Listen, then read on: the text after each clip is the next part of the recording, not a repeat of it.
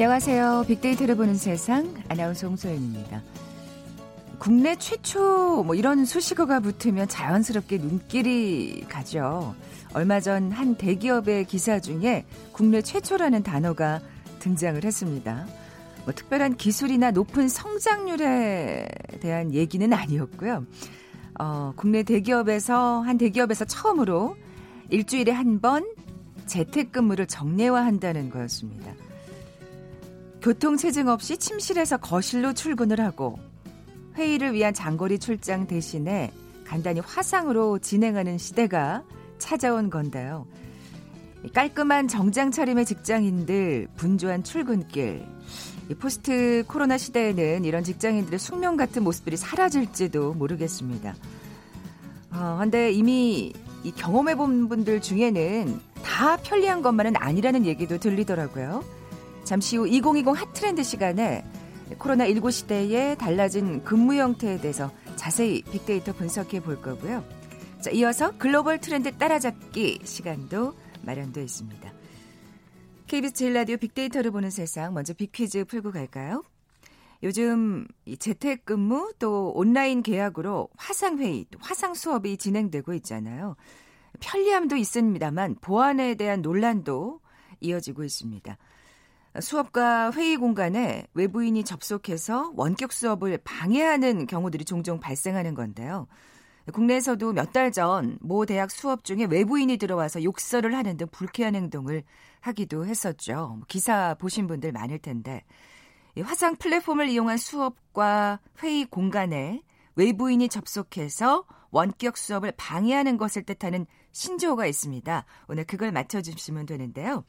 이 플랫폼인 줌과 폭격을 뜻하는 bombing의 합성어입니다. 보기 드릴게요. 1번 코로나 블루, 2번 코로나 백신, 3번 줌바 댄스, 4번 Zoombombing. 오늘 당첨되신 두 분께 커피와 도는 모바일 쿠폰 드립니다. 휴대전화 문자 메시지 지역번호 없이 샵 9730, 샵 9730. 짧은 글은 50원, 긴 글은 100원의 정보 이용료가 부과됩니다. KBS 라디오 어플 콩은 무료로 이용하실 수 있고요. 유튜브로도 함께 하실 수 있습니다. 방송 들으시면서 정답과 함께 다양한 의견들 문자 보내주십시오.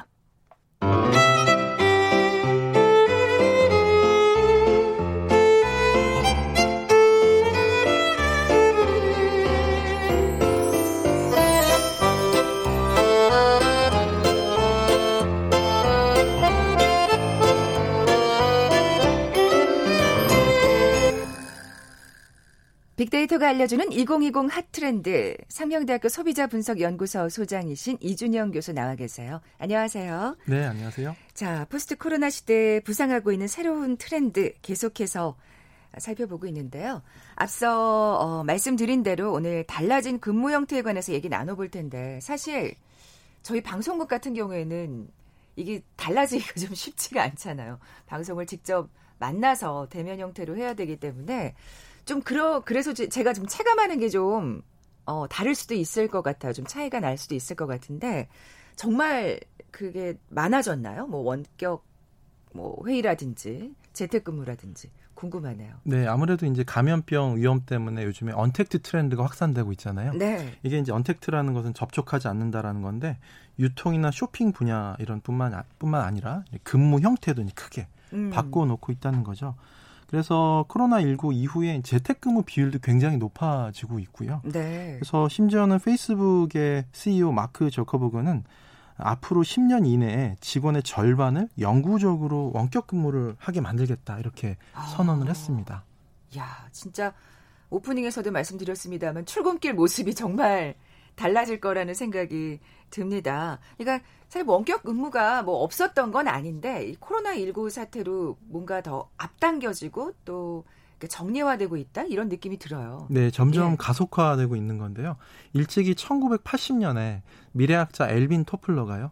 재산 물결이라는 그 책을 통해서 일의 미래를 전망을 했습니다. 네. 특히 이제 정보화 시대에서는 가정이 경제나 교육이나 의료나 사회 기능을 더 강화하게 될 것이다. 이렇게 얘기했고 특히 미래 사회에서 핵심 단위로 부상할 것이다라고 이제 일찍 예측을 했었죠. 어. 그래서 우리가 이제 전자 오두막이라는 용어가 있는데요. electronic cottage라는 그 용어가 있는데 PC나 통신 장비나 영상 장치, 장치 등을 통해서 새로운 유형의 네트워크도 만들고 그래서 이런 걸 통해서 미래의 지식 노동자들이 이런 전자 오두막을 통해서 일을 하게 될 것이다. 이렇게 음. 예측을 했었죠. 그게 지금의 원격 근무나 재택 근무의 그런 시초적인 모습이었고요. 그렇죠, 그렇죠. 예. 그런데 이제 이게 기존의 이제 조직 문화를 고수하려고 하는 그런 관습적인 생각들, 특히 기성세대 분들이 가지고 있는 그런 어, 선입견이나 편견 네, 때문에 네. 이런 원격 근무가 좀 본격적으로 실행되지 못했었어요. 음. 대표적으로 관리자분들이 내가 직접 보지 않으면 부하 직원들이 놀 거다. 제대로 일을 하지 않을 거다. 이런 그런 고정관념이 그동안 원격 근무 같은 거 도입을 좀 네. 막아왔다. 이런 의견도 있죠. 그런 고정관념이 사실 이 코로나19 때문에 많이 깨진 셈이네요. 네. 뭐 사실은 불가피하니까요. 그렇죠? 어, 실제로 원격근을 해보니 근무를 해보니까 효과가 어땠을지도 궁금합니다. 네, 실제로 이제 이런 것들 조사한 그런 조사 결과들이 여러 나오고 있는데요. 미국에서 인터넷 트렌드 애널리스트인 메리 미커가 그 회사원들을 상대로 실제로 조사를 했습니다. 네. 인터뷰도 하고 그랬더니 조사 결과 회사 관계자들이 얘기하기를 원격 근무가 생각보다 굉장히 효율적이었다라고 느끼는 거고요. 예, 생산성 자체도 더 같거나 더 높은 수준이다 이렇게 얘기합니다. 그리고 이제 회의 자체도 화상회의로 하니까 회의 시간 자체도 줄고 훨씬 더 효율적이었다. 이렇게 음. 얘기하는 사람들도 많고요. 뭔가 이렇게 사실 정말 그럴 것 같아요. 이렇게 회의 시간에 꼭 회의 관련된 내용만 얘기하는 건 아니잖아요. 근데 화상 회의를 하다 보면 그런 어떤 쓸데없는 얘기는 좀 줄어들지 않을까. 네, 그렇습니다. 이렇게 예상이 되네요. 굉장히 네. 효율적으로 바뀌는 거고요. 그러니까 이게 아까 관리자들의 그 고정관념을 얘기하셨는데 이 부하 직원들을 지켜보지 않으면 일을 안 할 것이다. 이게 사실 그러니까 실제는 달랐다는 얘기잖아요. 네, 그렇습니다. 예. 그래 오히려 또 이제 집에서 근무하는데 오히려 물리적으로 멀리 떨어 떨어져 있잖아요. 근데 직원들이 예전보다 소속감이 오히려 높아지는 의외의 결과를 가지고 왔다라는 어. 또 의외의 어떤 이런 분석 내용도 얘기를 합니다. 음, 음. 그리고 요즘엔 또 실적도 눈으로 다 보이잖아요. 원격 근무가 되니까 굉장히 정량화된 수치를 보여주다 보니까 또 일 잘하는 사람 또는 일을 좀 덜 하는 사람 이런 사람들이 명확하게 눈에 좀 보이는 이런 아. 의외의 결과가 나타나고 있다, 있다고 합니다. 어떻게 생각하면은 그 약간 그 뭐 이 조직 문화에서 사실은 꼭 그렇게 실적으로만 뭔가를 평가하고 그런 건 아니었잖아요. 네. 근데 확실히 그냥 실적 위주의 뭔가 효율적인 업무 환경이 네. 그렇게 바뀌고 업무 환경으로 바뀌고 있다는 생각이 드는데 그렇게 되면 장점이 참 많다고 볼 수 있겠나요? 네, 기본적으로 네. 이제 업무 환경에서 장점은 유연한 업무 이런 것들이 가능해진다는 거죠. 실제로 이제 우리가 생산성이 높은 시간대가 사람마다 다르잖아요. 그렇죠? 요즘에는 음. 그냥 원래는 9 to 6로 일하지만 사실 어떤 사람은 종달 새고 어떤 사람은 올빼미란 말입니다. 종달새는 아침에 생산성이 높죠.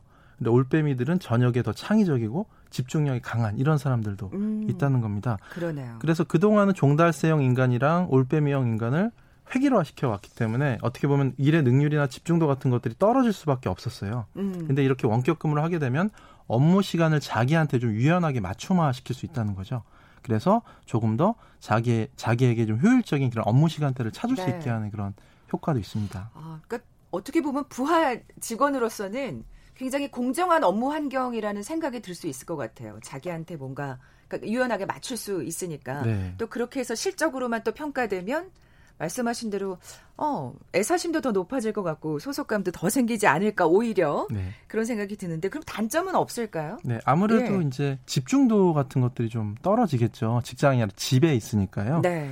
아무래도 뭐 육아 같은 거 여성분들 같은 경우 육아도 같이 해야 되니까 맞아요. 예, 그런 예. 고충 같은 것들을 많이 또 털어 놓으시기도 하고요. 막 근데 진짜 회의하고 있는데 옆에서 애 울고 네. 이러면 진짜 당황스럽긴 할것 예, 같아요. 그렇습니다. 예. 이게 뭐 주변에 이제 소음 같은 것들이나 이런 것들도 많이 또 생겨날 수도 있고요. 음, 음. 뭐 여러 가지 장점도 있지만 또 집에서 집중도가 이제 떨어진다라는 그런 장점이 단점이 가장 크겠죠. 음. 그리고 또 하나는 심리적인 긴장감 같은 게 좀 많이 떨어지고 현장감이 많이 떨어져서 그래서 어떤 사람은 집안에서도 정장으로 갈아입고 컴퓨터가 아. 있는 방으로 이렇게 출근하시는 분들도 있다고 합니다. 그렇군요. 아직까지는 사실은 그러니까 그 아까 선입견과 고정관념 얘기를 하셨는데 그 사무실은 사무실 다 와야 되고 네. 뭐 집은 집 다 와야 되고 이런 어떤 생각이 있기 때문에 집중도가 좀 떨어지고 그런 데서 오는 좀 불편함이 있을 수밖에 없는데 이것도 좀 익숙해지고 나면 또 괜찮지 않을까 싶기도 하고요. 네, 그래서 네. 요즘에는 좀 이런 그 현장감 같은 것도 주기 위해서 애플리케이션 같은 거 재미있는 앱도 많이 등장하거든요. 아. 예, 예를 들어서 앱에서 어떤 소리가 나냐면 동료 직원들이 한숨 쉬는 소리하고 예, 커피를 내리는 소리하고 네. 키보드 자판 치는 소리가 들리는 그런 앱이 있어요. 아, 그러니까 사무실처럼 만드는 네. 거군요. 그렇죠. 마치 내가 사무실에 있는 것 같은 기분을 주기 위해서 야, 이런 앱 같은 것들을 재밌네요. 또 만들기도 하고요. 또 어떤 앱은 아이들 울고 그러면 주변 소음 많이 나잖아요. 네네. 네. 그래서 화상 앱, 앱 화상회의 앱 중에서 주변 소음을 감쇄시켜주는 이런 기술을 도입하는 아. 앱들도 나, 타나고 있습니다. 그러니까 여러 가지로 사실은 그 원격 근무에 맞게 지금 그러니까 사람들도 지금 노력하고 있는 셈이죠. 네. 예, 조직원들도 아 진짜 그러니까 사무실 근무와 재택근무의 장점을 이렇게 적절하게 배합시킨다면 제일 좋을 것 같아요. 네, 그렇습니다. 예. 그래서 요즘에는 다양한 대안 같은 것들이 등장하는데요. 몇몇 대기업에서는 재택근무하고 이 사무실 근무를 분산 배치하고요. 직원들이 근무 시간 자체를 스스로 각자 유연하게 설계할 음. 수 있도록 예, 배려를 하고 있습니다. 아까 뭐 국내 한 대기업에서 일주일에 한번 재택근무를 정례화 한다고 네. 제가 오프닝에서 말씀을 드렸는데 네 그렇습니다. 예. 그래서 재택과 출근을 절충하는 방식 또 다양한 옵션을 제공하고 직원들로 하여금 선택권을 보장하게 만드는 게 굉장히 또 중요하다는 거죠. 결국에는 사실 이게 또 기업의 실적에 도움이 되니까요. 네, 그렇죠? 그렇습니다. 네. 특히 맞벌이 부부들은 육아를 해야 되잖아요. 아, 맞아요. 네, 이런 예. 부분들이 있기 때문에 자기들에게 맞는 그런 방법을 어, 적용시키는 것들은 굉장히 좋은 대안이다 이렇게 볼 수 있죠. 음, 사실은 노동자들로서는 이 아까 부하 직원이라는 표현도 쓰셨습니다만 이 조직원들로서는 정말 사실 재택근무가 반길 만한 점이 많아요. 어, 거기에 대해서 그러니까 이제는 당연하게 요구할 권리가 좀 자연스럽게 생겨나는 것 같기도 하고요. 네, 그렇습니다. 예. 그래서 요즘에는 이런 흐름에 맞춰서 유럽 같은 경우에서 먼저 노동자한테 재택 근무를 할 권리 예, 이런 것들을 명문화시키자라는 움직임 같은 것들이 예, 나타나고 있고요. 일명 네. 홈 오피스법이다 이렇게 표현을 하는데요. 그래서 노동부 같은 경우 이제 독일 노동부 같은 경우는 근로자가 또 원하고 회사가 허락하는 경우에는 이렇게 재택 근무를 할 수 있게 만드는 이런 법안 같은 것들을 또 어, 수립을 계획을 하고 있습니다. 네. 사실 그 에빈 토플러가 정말 오래 전에 미래 전망을 했던 게 그게 사실 어떻게 보면 말씀하신 대로 선입견과 고정관념 때문에 저 원활히 바뀌고 있지 않다가 코로나 19가 진짜 예, 모든 걸 앞당겼다는 생각이 듭니다. 네. 재택근무 얘기하면서 또 빠질 수 없는 게 이 화상회의잖아요. 예. 예. 요즘 이제 화상회의 앱으로 가장 많이 주목받는 게 줌 같은 거입니다. 줌이 이제 굉장히 주목을 많이 받는데 이 회사 가치 자체가 엄청나게 폭등을 하고 있거든요. 그러니까요. 어떤 분석까지 있냐면 미국에서 상위 7개 항공사를 모두 합친 그 기업 가치보다 더 높다.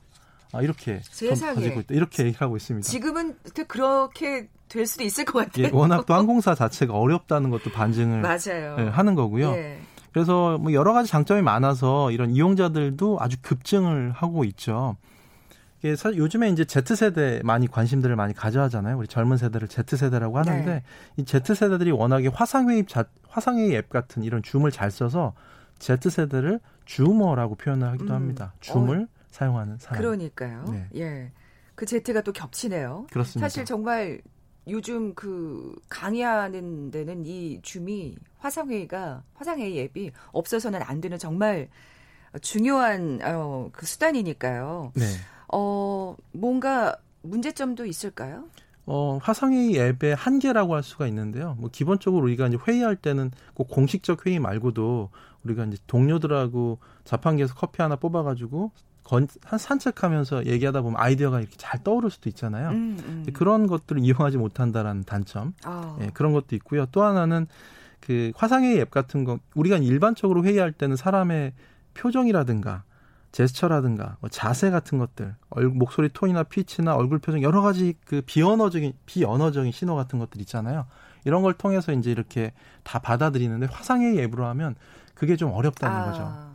그러니까 진짜 말로만 예. 정확히 전달을 해야 되는 예. 좀 애로사항이 있네요. 예, 화면에 등장을 하긴 하지만 그 부분을 캐치하기 위해서 굉장히 인지적인 노력이 기울여져야 되는 거고. 아, 그래서 그게 그것 자체가 어, 굉장히 피로하게 만든다. 엄청 집중해야 되니까 지금 이이 말의 이면에 뭔가가 있을까 막 상사분은 보면. 화가 났는지 안 났는지 이걸 또 파악을 해야 되는 거고요. 그래서 예. 그런 것들을 준 피로다 이렇게 얘기를 하는 거고요. 피로요. 예, 예, 그렇습니다. 또 하나의 피로감은 뭐냐면요. 줌으로 이제 화상회의를 화상회의를 하면 자기 얼굴을 보면서 하거든요. 아, 그렇죠. 예, 보통은 얘기할 때 자기 얼굴을 보지 않잖아요. 근데 그것 자체가 스트레스로 다가온다는 거예요. 자기 표정까지도 컨트롤하면서 아. 얘기를 해야 되기 때문에 뭐 이런 부분들이 또 굉장히 필요하게 만들어서 그래서 이제 음. 우리가 이제 화상회의라고 해서 자 화상회의는 부담 없으니까 계속 하자 뭐 이렇게 얘기할 수도 있겠지만 네. 그것 자체가 굉장히 피로감도 크고 스트레스를 준다라는 부분이 있기 때문에 분명히 예. 예. 그래서 기업 현장에서도 화상회의라고 무조건 많이 할 게 아니라 문서 같은 것들로 이제 많이 대체하고 이것들을 이제 일의 효율성이나 직원 만족도를 높이는 방향으로 많이 또 노력을 해야 되겠다라는 음. 생각을 합니다. 그러네요. 그러니까 아까 말씀드린 대로 하신 대로 그러니까 원격 근무와 또 사무실 근무를 적절하게 배합해서 어느 지점이 가장 효율성이 높을까를 또 기업에서는 고민을 해야 될 것 같아요. 네, 그렇습니다. 네. 자, 이준영 교수님 비퀴즈 내주고 가세요. 네, 퀴즈 내드리겠습니다. 요즘 재택근무하고 온라인 계약 때문에 화상회의 앱을 통해서 많이 수업 같은 것들이나 뭐 강의나 많이 진행이 되고 있는데요. 여기에 대해서 보안 논란도 많이 이어지고 음. 있습니다. 그러니까 이 줌이 굉장히 쉽게 접속할 수 있는 반면에 또 이런 보안 문제가 진짜 또 심각하더라고요. 예, 보안 예. 보안 자체가 좀 허술한 부분이 있어서요. 예. 가운데서 이제 초대받지 않은 제3자가 아, 화상회의나 원격 수업에 들어와서 수업을 방해하기도 하고요. 자료를 해킹을 하기도 하고 심지어는 뭐 음란물이 올라와가지고 아, 예, 놀랐던 그런 일들도 있습니다. 네. 그래서 이런 것들을 가리키는 신조어인데요. 예, 플랫폼 이 화상회의 앱인 줌하고 폭격을 의미하는 bombing을 합성한 그런 말입니다. 자, 1번 코로나 블루, 2번 코로나 백신, 3번 줌바 댄스, 4번 Zoom bombing. 네. 정답 아시는 분들 저희 빅데이터를 보는 세상 앞으로 지금 바로 문자 보내주십시오. 휴대전화 문자 메시지 지역번호 없이 샵 9730, 샵 9730입니다. 짧은 글은 50원, 긴 글은 100원의 정보 이용료가 부과됩니다. 빅데이터가 알려주는 2020 핫트렌드 상명대학교 소비자분석연구소 소장이신 이준영 교수와 함께했습니다. 고맙습니다. 네, 감사합니다.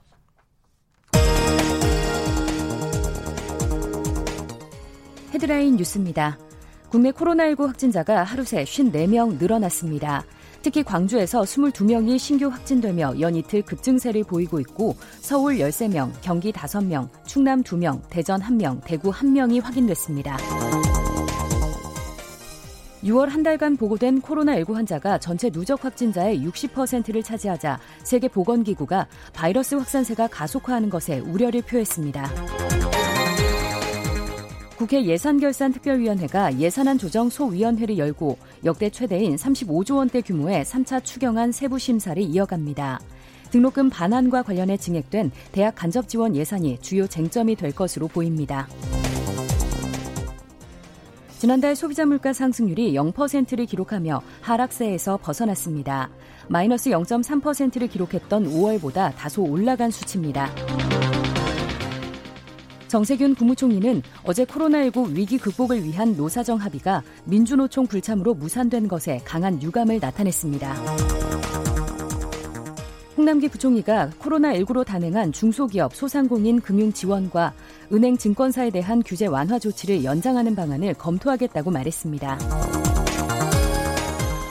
5대 시중은행의 정기 예금에서 6월 한 달간 10조 원이 넘는 돈이 빠져나간 것으로 집계됐습니다.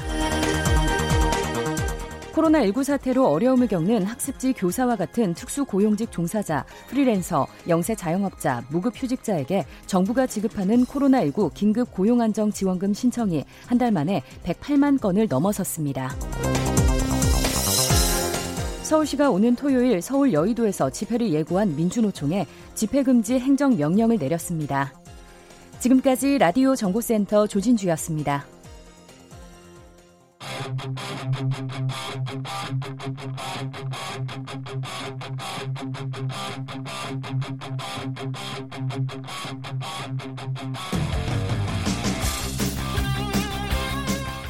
궁금했던 ICT 분야의 다양한 소식들 재미있고 알기 쉽게 풀어드리는 시간이죠. 글로벌 트렌드 따라잡기. 한국인사이트 연구소 김덕진 부소장 나와 계세요. 안녕하세요. 네, 안녕하세요. 김덕진입니다. 네, 이번 주 화제가 된 IT 분야의 이슈는 어떤 게 있을까요? 네, 아마존이 이 죽스, 그러니까는 영어로 하면 죽스 뭐 이렇게 표현하는데 아, 죽스라고 하는 아, 자율주행 기업을 인수하면서 본격적인 이 미국 플랫폼 기업들 간의 자율주행 경쟁이 이루어지고 있다라는 이야기를 좀 해보려고 합니다. 앞서는 줌을 얘기했는 제툴이 시작되는 게 그러니까요. 많군요. 왜 이렇게 다들 발음이 어려운지 참 힘들기도 한데 또 어, 이게 네. 한국어로 하면 약간 죽 쓰는 이런 게 아, 있잖아요. 그러니까 이게 참 아이러니한데 어, 근데 이, 예. 이따가도 좀 얘기할 거지만 실제로 이 회사가 좀 죽을 쓰고 있었어요. 아, 네, 그랬다가 아마존이 이번에 어, 원래의 가치보다는 좀 싼 가격에 산 뭐 이런 것들도 있다. 같이 어, 얘기를 드릴게요. 예. 네, 어쨌든 이 스타트업 자율주행 스타트업을 이제 한 10억에서 12억 달러 수, 그러니까 우리나라 돈으로 한 1조 2천억에서 1조 4천억 수준으로 인수를 한 것으로 지금 예상이 되고 어, 있고요. 어, 이건 뭐 눈길을 끌 수밖에 없는 어, 이슈구 소식이네요. 네, 맞습니다. 예. 이제 뭐 지난 5월에 이미 인수 추진 보도가 나온 이후에 한 달 만에 이제 공식적으로 발표한 것이다라고 볼 수 있을 것 같습니다. 네. 저이 죽수라는 게 네. 얘기하다 보니까 진짜 네. 웃겨지는데 이 죽수라는 기업에 대해서 좀 예, 소개를 해 주세요. 저는 네. 잘 모르니까. 이제 음. 어떻게 보면 이제 그 자율주행 기술 순위에서는 어, 한 이제 리서치에서 했을 때 한 10위 정도 되는 회사입니다. 어. 그래서 뭐 미국에서 뭐 예를 들면 복잡한 도심 내 이동 차량, 보행자, 장애물 등을 모니터링하면서 완전 자율 주행할 수 있는 기술을 보유한 회사고요. 원래는 이제 완벽하게 로봇 택시, 그러니까 로봇이 완벽하게 움직이는 택시를 만들려고 했었던 스타트업이에요. 그래서 어. 계속적으로 만들어 오고 있었는데 뭐 이미 그 가치를 뭐 32억 달러 이상의 가치를 평가를 받았었어요. 그러니까 그만큼 지금까지 많은 투자를 받아 왔었는데 네. 이게 비슷하게 이제 코로나로 인해서 최근에 이제 뭐 120명 그러니까 직원 1000명 이상이었는데 어, 직원 한 120명 정도 해고를 했고요. 네. 또 이제 자율주행이라고 하는 기술이 최근에 과연 이게 언제 올 것인가 이제 최근에 뭐한 예, 1, 2년 전까지만 해도 한 2020년이면 될 거야 뭐 이런 얘기가 있었는데 실제로 해보니까는 너무 변수도 많고 그쵸. 이게 당장에 될 것 같지가 않으니까 자율주행 기술 회사들이 어, 정말 이렇게 좀 가치들이 많이 떨어졌어요. 어려움을 겪었군요. 네, 이제 그런 상황에서 아마존이 어떻게 보면은 계속적으로 보고 있던 회사를 아마존에서 생각할 때는 합리적인 가격으로 이제 구매를 했다라고 이제 이야기를 좀 아마존 입장에서는 합리적이지만 어쨌든 조금은 그러니까 유리하게 그렇죠, 그렇죠. 아마존이 또 인수를 한 것 같습니다. 네네네. 사실 우리가 이 시간에서도 이 자율주행 자동차의 뭐 전망이라든지 또 여러 음. 가지 문제점 논란들을 얘기해 왔었는데 네. 어, 이런 가운데 또 아마존이 이렇게 움직이니까 또 굉장히 눈길이 가네요. 그렇죠. 예. 뭐 말씀하신 것처럼 좀 요즘에 또 흥미로운 게 뭐냐면 코로나19인데도요. 미국에 있는 플랫폼 기업들은 대규모의 투자를 계속적으로 하고 있다는 거예요. 아... 네, 그러니까 이게 지금 말씀드린 것처럼 어, 이런 코로나가 계속적으로 이어지니까 어, 우리나라도 그 이른바 뭐 이제 비대면 기업이라고 할 수 있는 뭐 언택트 혹은 온택트와 관련된 어, 어떤 포털이나 플랫폼 기업들이 계속 주가가 올라가고 있잖아요. 네네. 네. 미국도 마찬가지로 뭐 구글, 페이스북, 아마존, MS가 계속적으로 뭐 지금 뭐 신고가라고 하죠. 계속적으로 이제 시가가 올라가고 있는 상황이에요. 그 주식을 샀어야 된다는 사람들이 굉장히 많잖아요. 네, 근데 그래서인지 몰라도 예. 투자금이 많아지니까 그 금액을 가지고 반대로 코로나 때문에 어려워진 IT 기업들을 상당히 사모으고 있어요.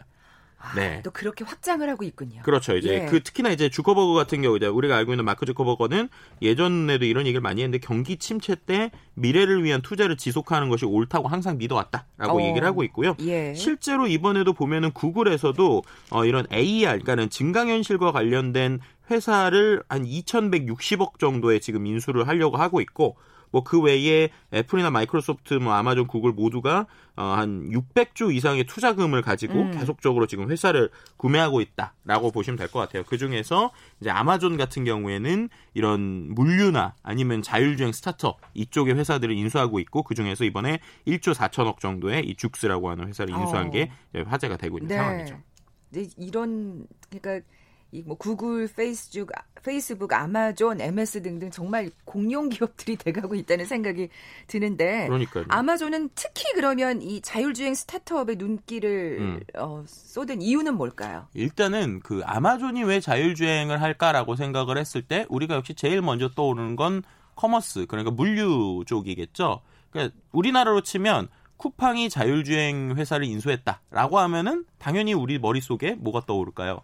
아, 네. 그 배달. 그렇죠. 예, 예. 네, 배달 차들을 나중에 자율주행으로 만들겠다. 아. 네, 이런 개념이라고 생각하시면 돼요. 그러네요. 확 네. 와닿네요. 네, 그래서 이제 첫, 첫 번째로는 아마 무인 배송에 이제 좀 이게 활용이 되지 않을까라고 지금 생각을 하고 있고요. 그래서 아마존이 뭐 이 죽수의 자율주행 기능을 탑재한 승용차를 내년쯤에 현장에 배치하지 않을까라고 지금 예, 뭐 테스트이긴 어, 하겠지만 그렇게 예, 얘기를 하고 있고요. 예. 뭐 그렇게 되면 이제 이른바 이제 last mile이라고 그러죠. 그러니까 마지막에 갖다 주는 쪽에서 많이 물류 비용이 절약될 것이다라고 음. 이제 생각하는 부분이 있고 또 한 가지 흥미로운 건 앞서 설명드린 대로 이 죽스라고 하는 회사가 원래 로봇 택시 그러니까는 완전한 자율주행 택시를 만들려고 했었던 네네. 회사예요.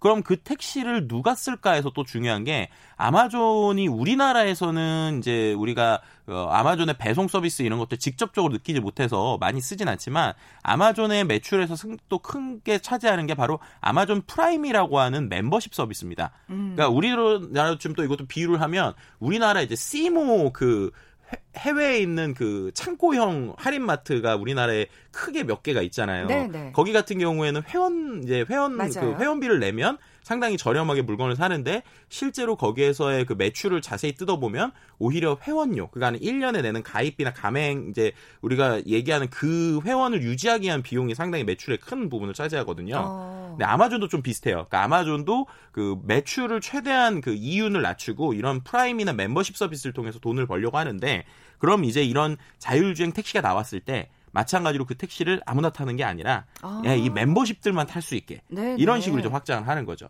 실제로 이제 아마존이 넷플릭스처럼 영화도 하거든요. 근데 영화에서 매출을 내려고 하는 게 아니라 이런 프라임 멤버십을 강화하기 위한 이런 전략으로 좀 보시면 될 것 같습니다. 아, 진짜 안 하는 게 뭐예요, 진짜. 그러니까요. 참 예. 그래서 이제 미국 사람들이 참 재밌는 게 우리나라로 치면은 독점 기업에 가까워서 싫어할 것 같은데 미국 사람들은 상당히 아마존을 좋아해요. 그래서 이제 아, 마존 제국이라는 생각이 들어요 지금. 네, 맞습니다. 예. 그래서 이제 뭐 일종의 아마존드라고 하는 신조어도 있죠. 그러니까는 아마존이 어떠한 영역에 들어가면 그 영역이 붕괴된다. 그래서 아마존에다가 뒤에다 ed를 붙여가지고 우리 뭐 수동태 능동태 하듯이 네네. 네. 아마존드라고 하는 일종의 신조어까지 이제 미국엔 있습니다. 아, 사실 근데 진짜 음. 어떻게 보면 굉장히 부정적으로 볼 수 있는 네. 그런 형국인데 네, 맞습니다. 우리나라 그냥 진짜 정서에는 좀 그런데 네. 미국 사람들은 그렇게 반응하진 않는다는 말씀이죠. 네, 그러니까 이게 어. 이제 말씀드렸던 것처럼 앞서서도 글로벌 플랫폼 기업들이 계속 지금 부가 축적이 되고 있는 건 사실이에요. 네, 네. 그래서 분명히 이게 어떤 문제가 생길 건 분명한데 네. 어쨌든 소비자 입장에서는 편하니까 예, 그 소비자들은 뭐 여러 가지로 그냥 뭐 내가 편한데 뭐 좋은 거지라고 조금 인식을 하고 있는 부분은 분명히 있는 것 같아요. 아직까지는. 네네네. 사실 우리는 그런 거 보면 좀 경계. 아 내가 오늘 하루에 그렇죠. 그러니까 말하자면 아마존을 거치지 않고 살 수 있을까? 뭐 이런 음. 생각이 이런 생각을 하기 시작하면 좀 약간 공포스러워지고 좀 무서운데. 네. 근데 국내에서도 네. 실제로 뭐 플랫폼 기업들이 요즘 많이 그렇잖아요. 우리가 그러니까요. 하루에도 뭐 카카오나 네이버나 뭐 쿠팡이나 이런 회사들을 빼놓고 뭐 배달의 민족을 빼놓고 우리가 어떻게 생활할 수 있을까? 그러니까 아. 이게 이제 전 세계적으로 이제 플랫폼 회사들이 예, 갈수록 예. 이제 투자나 이런 걸 강화하는 이유라고도 보시면 될 것 같습니다. 그뭐 어쨌든 지금 미국의 분위기는 그렇다고 말씀을 하셨는데 그래도 네. 주변 반응을 좀 살펴봐야 될 것 같은데요. 네, 맞습니다. 예. 실제로 이제 뭐 유럽이나 이런 데들에서는 어 이런 아마존이나 어 우리가 알고 있는 애플이나 이런 회사들에 대해서 실제 이제 독점에 대한 좀 경계 그리고 그런 것들 네네. 법적인 제재를 좀 가하고 있는 부분도 있고요. 그리고 이게 좀 재밌는 게 이 자율주행과 관련돼서 또 우리가 딱 하면은 떠오르는 기업이 있잖아요. 음. 어, 어디가 있으세요? 자율주행 하면. 테슬라죠. 그렇죠. 네. 테슬라, 일론 머스크가 어, 평상시에도 약간 뭐 CEO가 좀 캐릭터가 워낙 세잖아요. 그렇죠. 그래서 뭐 어, 가끔씩 기행 같은 일도 하고 막 트윗을 쏘면은 갑자기 주가가 떨어지기도 하고 그러니까. 올라가기도 하고 막 이런 모습을 보여주는데 실제로 이번에도 아마존이 이렇게 그 회사를 죽스라고 하는 회사를 인수를 하니까 또 일론 머스크가 트윗을 하나 올렸습니다. 네.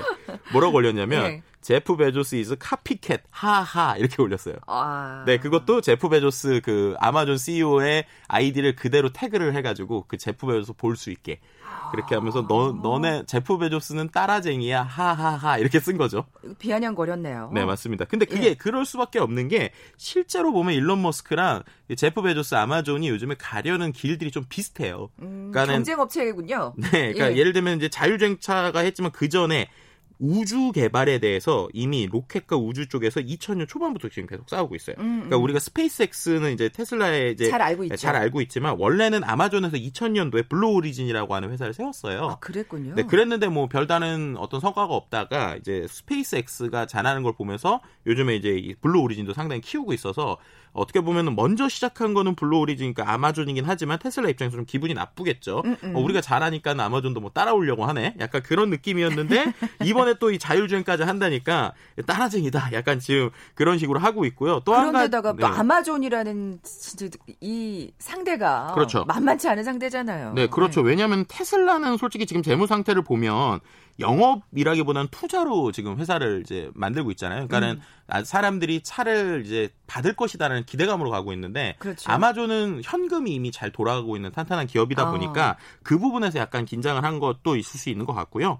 또 이제 그 앞서서 말씀드렸던 이제 죽스라고 하는 이제 회사에서 일부 직원들이 실제로 이제 테슬라의 기밀 문서를 소유한 것으로 예전에 밝혀지기도 했었습니다. 그러다 보니까 어. 이게 어떻게 보면 이 죽스라고 하는 회사를 아마존이 인수를 했으니까 테슬라와 음. 아마존 간에 추가적인 특허 소송도 벌어질 수 있는 여지도 분명히 있는 상황이기도 합니다. 어, 근데 뭐 테슬라가 진짜 그렇게 긴장하고 예민하게 굴 수밖에 없는 음. 상황이라는 생각이 드네요. 네, 어쨌든 네, 그럼 또 이제 이 자율주행 전쟁이 시작되는 건가요? 네, 어떻게 보면은 예. 어, 이제 자율주행의 좀 판이 좀 바뀌고 있다라고 설명드릴 수 있을 것 같은데 과거에는 이 자율주행이라고 하는 기술이 스타트업들 그러니까는 뭔가 새로 시작하는 음. 기업들에서 어, 큰 예산이 아니라 작은 예산으로 부품이나 여러 가지 데이터를 모으는 쪽에서 시작을 했어요. 근데 지금 보시면 이미 이제 시가총액이 1조 달러가 넘거나 근접해하고 있는 구글, 애플, 아마존이 모두 다 이제 자율주행차 사업에 본격적으로 이제 뛰어든 것이죠. 그러네요. 네, 그러다 어. 보니까는 이런 회사들의 덩치를 가지고 이제 물량이나 비용을 가지고 회사들을 인수하고 있다 보니 자연스럽게 작은 기업들은 좀 도태가 되고 있고 인수가 되거나 아니면은 도다, 또 다른 방식을 좀 찾아가는 아. 이런 모습으로 좀 움직이고 있다라고 설명을 드릴 수 있을 것 같고요. 판이 커졌어요. 네, 맞습니다. 예. 판이 이제 상당히 커졌다라고 볼 수 있는 부분이 분명히 존재하는 것 같아요. 예를 들면은 구글 같은 경우는 이제 웨이모라고 하는 그 자율주행 회사가 있는데 네. 이 회사가 이제 그 볼보라고 하는 우리 이제 또 알고 있는 자동차 회사 있잖아요.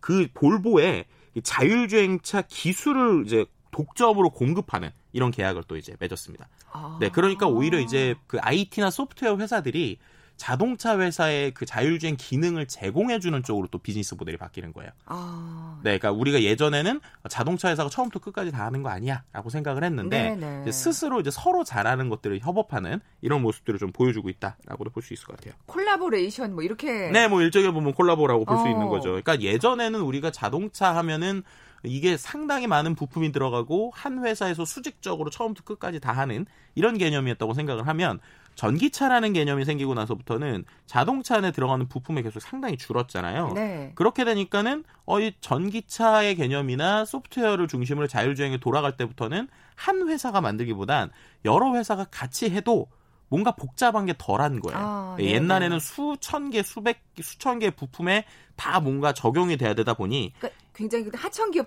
조그만 하청 기업들이 있었죠. 그렇죠. 그리고 예. 이 회사만을 위한 네, 뭔가가 네, 됐어야 네. 됐는데 네. 이제는 전기차 시대에서는 그런 게 이전보다 확실히 줄어든 거죠.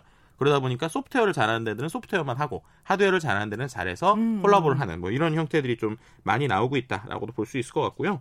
실제로 이제 애플도 어, 우리가 눈으로 보는 거는 없지만 자율주행차와 관련돼서 프로젝트를 계속 진행 중이에요. 네. 네 그래서 이 부분에 있어서도 이제 상당히 어, 비용을 가지고 많이 있는데 아마도 뭐 지금 당장은 아니지만 2025년 이후로는 애플, 구글, 아마존이 이 자율주행 소프트웨어 그리고 자율주행 또 시장에서 지금 스마트폰을 중심으로 전쟁을 하듯이 네. 아마 그때는 차를 중심으로 좀 전쟁이 또 일어나지 않을까라고 예상해 볼 수 있을 것 같습니다. 또 그런 경쟁 속에서 또 성능 좋은 자율주행 자동차가 나올 수 있다면 네. 소비자 입장에서는 또 반길 일이라는 생각도 들고요. 네, 저렴하게 나와야죠. 저렴하게. 아, 저렴하게. 네, 저렴하게 그게 포인트네요. 네, 맞습니다.